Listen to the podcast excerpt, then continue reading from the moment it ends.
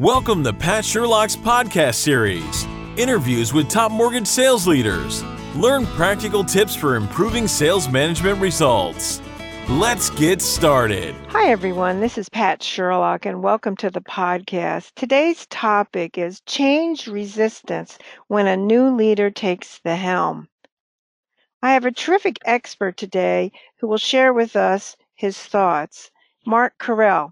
Mark is chairman of the Hamilton Group Funding Corporation. Prior to that, he's with Chase, Guaranty Bank and Trust, and GMAC and RFC. Hi, Mark. Thank you very much. Mark, let's talk about before we get into the key topic today. Talk about how did you get into managing and and talk about what was the best advice you ever heard on the topic.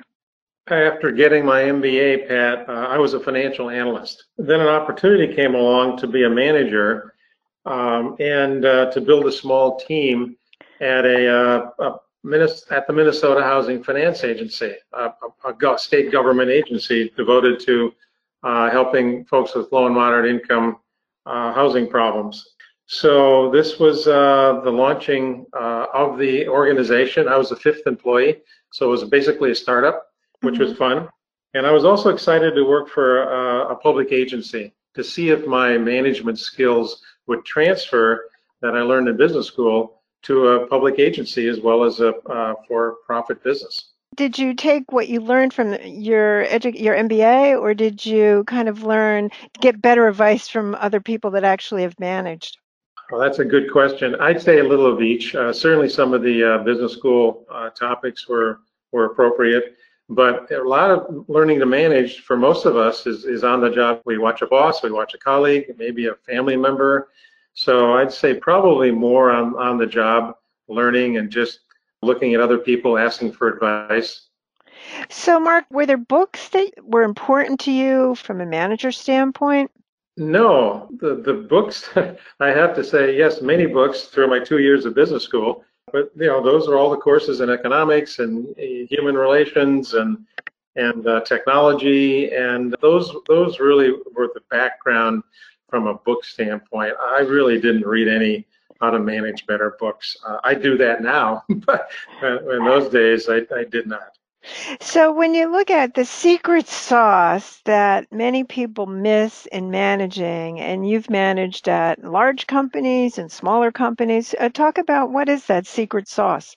Well, there's more than one, Pat. First, when you get a new boss, things things are critical to do. There are three of them that I've identified. Um, ask your new boss to clearly state what his or her goals and objectives are. Number two, ask what you need to do to get an A on your report card. I'm a bottom line goal oriented guy, right? I'm an mm-hmm. engineer, graduate. So I want something tangible and, and hard that I can grip onto. So I always ask my bosses in new jobs, okay, I want to understand what you're trying to accomplish, and I want to get an A on my report card and tell me what I need to do. And number three, within the bounds of honesty and ethics, uh, make your boss look good. That's a secret sauce that I learned the hard way sometimes. Make your boss look good. So, did you ever find having this type of conversation with your boss was hard? Because a lot of times, what I see is uh, managers, when they're coming in, or even managers that have been there and they get a new boss, are really afraid to have these type of conversations. And you've been in roles both ways. Uh, talk about is it hard to do, or uh, is it really just a smart thing and you have to do it? You know, I, I, I've done it a lot of times, like you said, on both sides of the table. It's not easy. Uh, sometimes, uh, with if you're talking to a new boss, they may not want to be open with you about uh, what their goals are or what their priorities are. Uh, you never know, right? They may right. they may open, they may not be. On the other side of the table, if I'm the boss, a new employee comes on, sometimes they don't want to hear what the bigger picture is. Maybe they're focused on a particular managerial job. They really don't care about the bigger issues that maybe another a layer or two or three up in the organization cares about. So a lot of it is about chemistry and, and how much chemistry you you know the, the boss and the subordinate have with each other. And when one of them is new, you really don't know, right? It takes a while to, to determine what type of chemistry how honest you can be, how forthright, what type of questions you ask on either side of the table. So my experience is, has been, again, a lot of trial and error. And um, sometimes it went well, and sometimes uh, from one side or the other, it was pretty tough. Well, why don't you share today with our listeners when it went well, what did that look like? And was this somebody you knew previously who now is your boss? Or, and then also on the other side, when it went poorly, um, when somebody came in, or, you know, talk about the differences of what it looks like so people can understand that. Yes. Um, I, when it goes well, I think people are honest and forthright, and and uh, and they're open with each other. They're willing to share. Um, what I look for when I when I talk to a new boss, like I said, I, I want to know what the goals are, how I can how I can get an A on my report card. Um, but I also want to want to understand: Will they be my mentor? I mean, and and will they help me succeed, or is it all about them? Um, so that's always, if, if, things go well, they say, yeah, I'll help you succeed, Mark. I'll help you become a really good manager or supervisor, whatever. That's huge, right? That I know someone has my back. My boss has my back. Mm-hmm. That's really important uh, to determine that if they do or they don't, if you know them or don't know them. When things don't go as well, I think there's basically um, on either side of the table, someone's not not willing to be open they're not willing to be open or their style is different of communication. So um, if you don't if you don't have honesty and, and forthrightness and, uh, and a give and take, that's when it becomes difficult. Then you're in a guessing game. What does my new employee really think of me? What what does he or she want to accomplish? Um, or on the other side, um, what, what, you know, what is my new boss? Um, uh, what are his goals? So it it it, uh, it can be tricky. It's usually more difficult than it than it would it seem to be to start out, in my experience. Well, it is. That's why I'm saying it's it's very hard. I think for a lot of people to do that. So, what would be? Let's say, let's talk about on both sides of it. So, let's say a new boss is coming in, and you know, what time period are you having these conversations? Obviously, the person's not probably going to do it on the first day. So, is it something where you wait um, a couple months, or what? What is your suggestion of when it really does work well from a timing standpoint?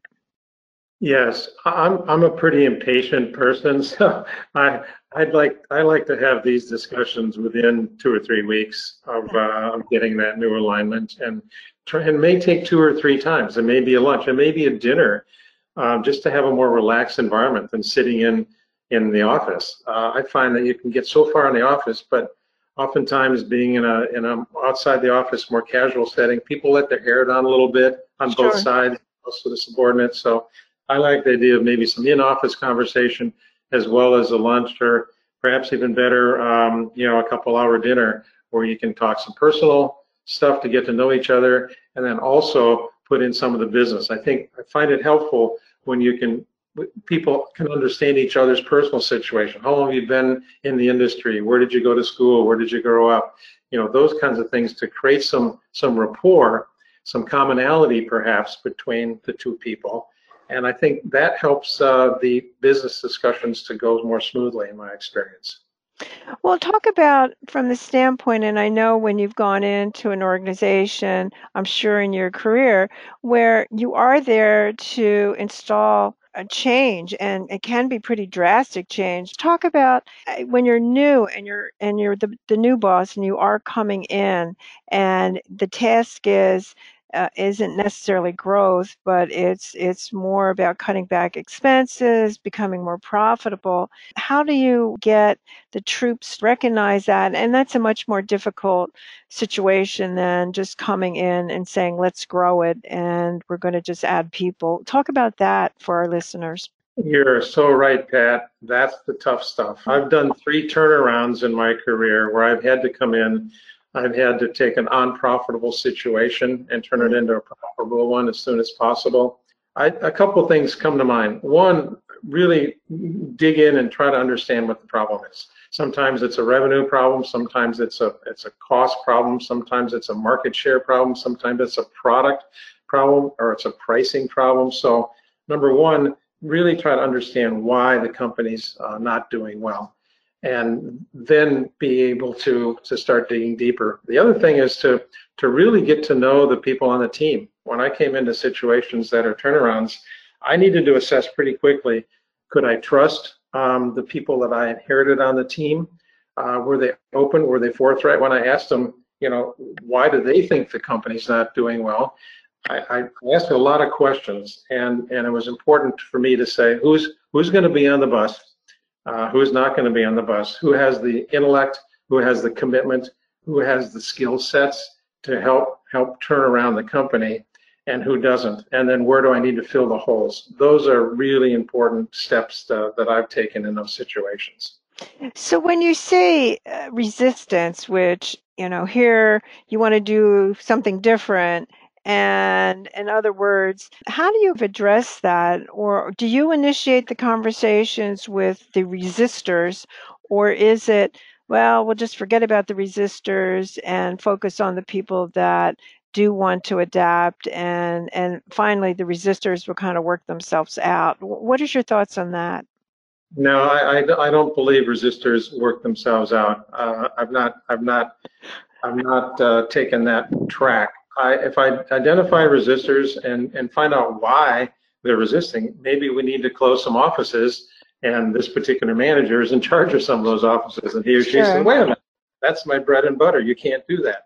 Right. Um, so I think identifying why people resist change, why people would resist uh, new leaders, and then either get them on board and, and if they can, you know, if they can come on board and believe in the strategies and be part of the solution not the problem, then great. Uh, but if, if they continue to say, wait a minute, I just don't agree with the way you're going about fixing the problems, then I would uh, I would probably suggest they they would be more successful in another company and fill that position with someone that I had more confidence in would be a good leader, a good person to uh, support you know the heavy lifting that needs to be done. These are not easy situations. They don't you don't turn around a company in, in two weeks. It's often uh, uh, six months, and in most cases it's a year.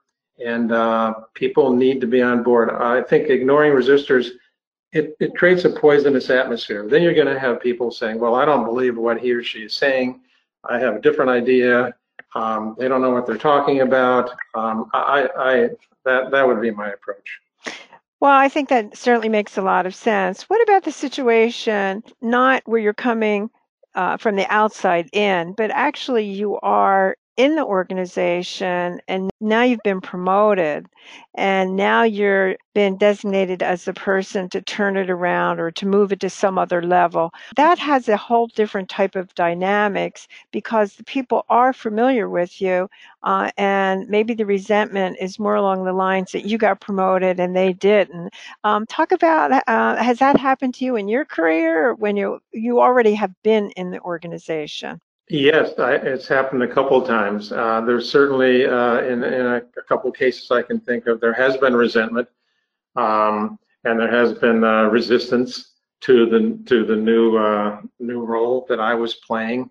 And again, uh, I believe in honesty and just talking to the people that have concerns and find out if we can if we can satisfy their concerns. If it's a if it's a strategic difference of opinion and and my view is we need to go this way and other people think a different way then they're not going to be part of the part of the solution. They're going to be part of the problem. So um, yeah that that's one of the tougher ones to to get through. And uh, but you know in the book good to great they talk about people uh, having the right people on the right seats uh, on the bus corporate bus and make sure that the people are skilled and, and on board with your strategy in every key position from technology to sales to operations to human resources to finance.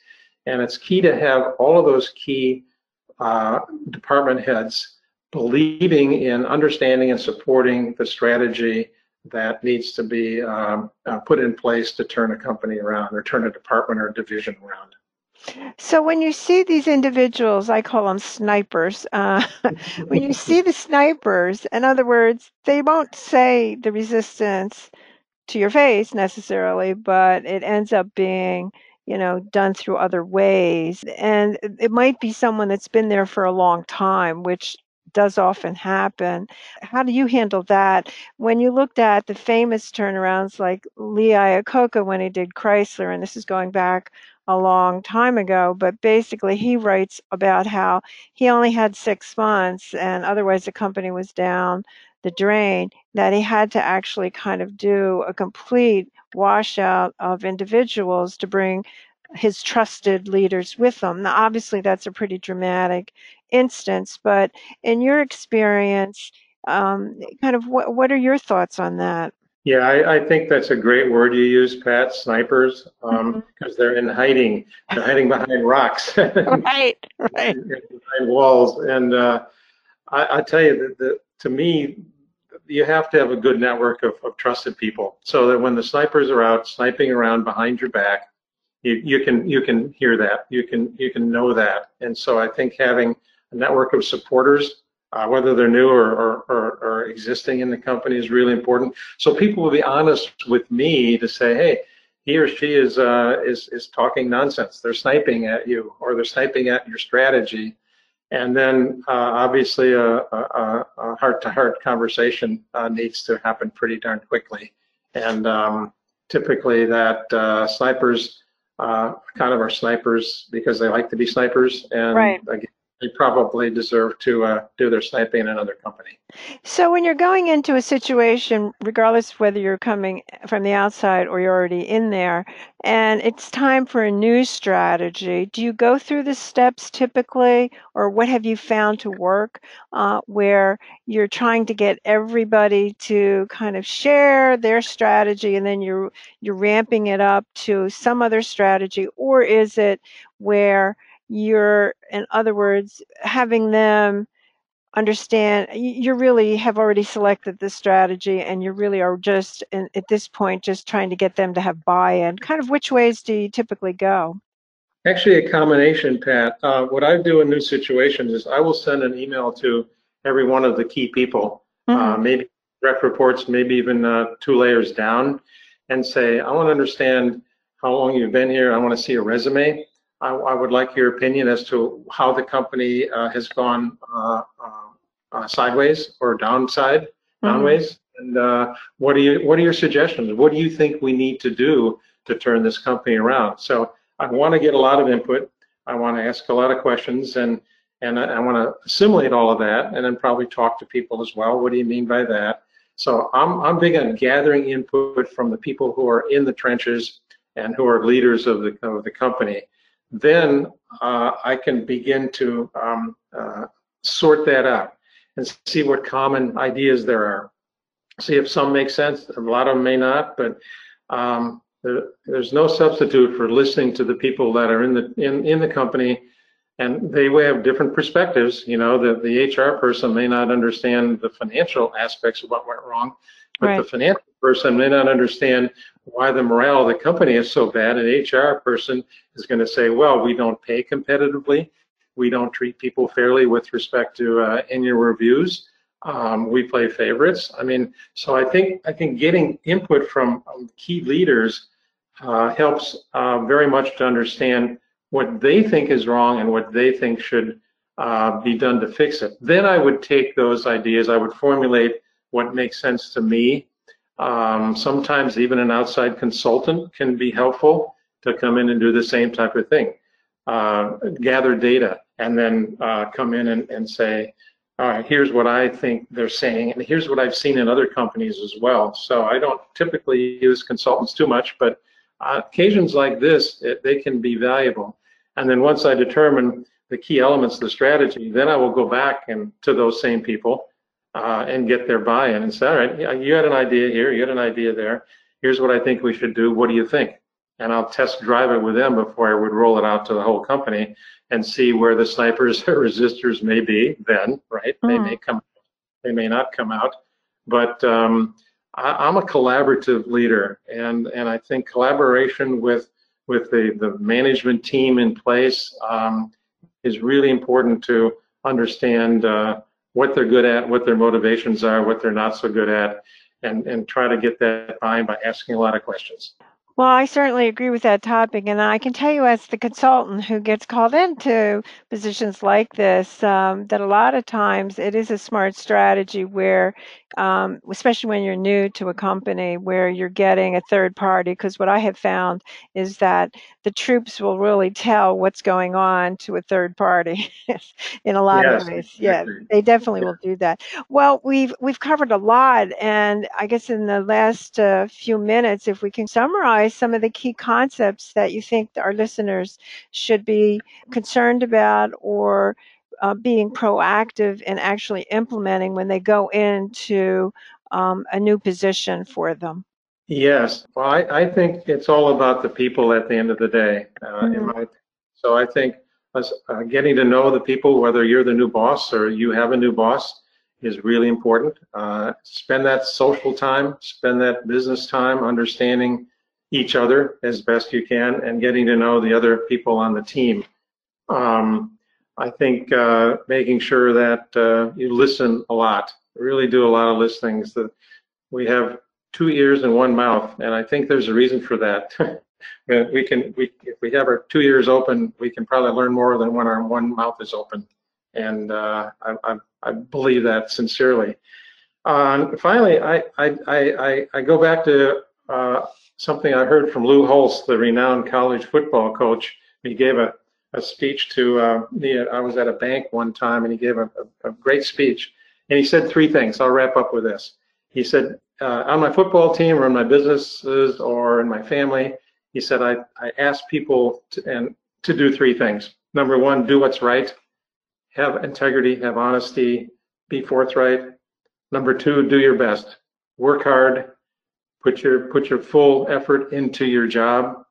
And number three, treat other people as you like to be treated. The golden rule: be nice to people, don't be a jerk, and uh, treat people fairly. Those three I've I've learned work really really well, and I and I tell all new employees in my companies, uh, please try to do these these three things in our company. Uh, whether you're you're the front uh, front desk person or you're a, a C-level person, those three tips from Lou Holtz uh, are, are things that I've found to be very valuable in any kind of uh, corporate situation or, or government situation or nonprofit situation. Do what's right, do your best, and treat others like you want to be treated.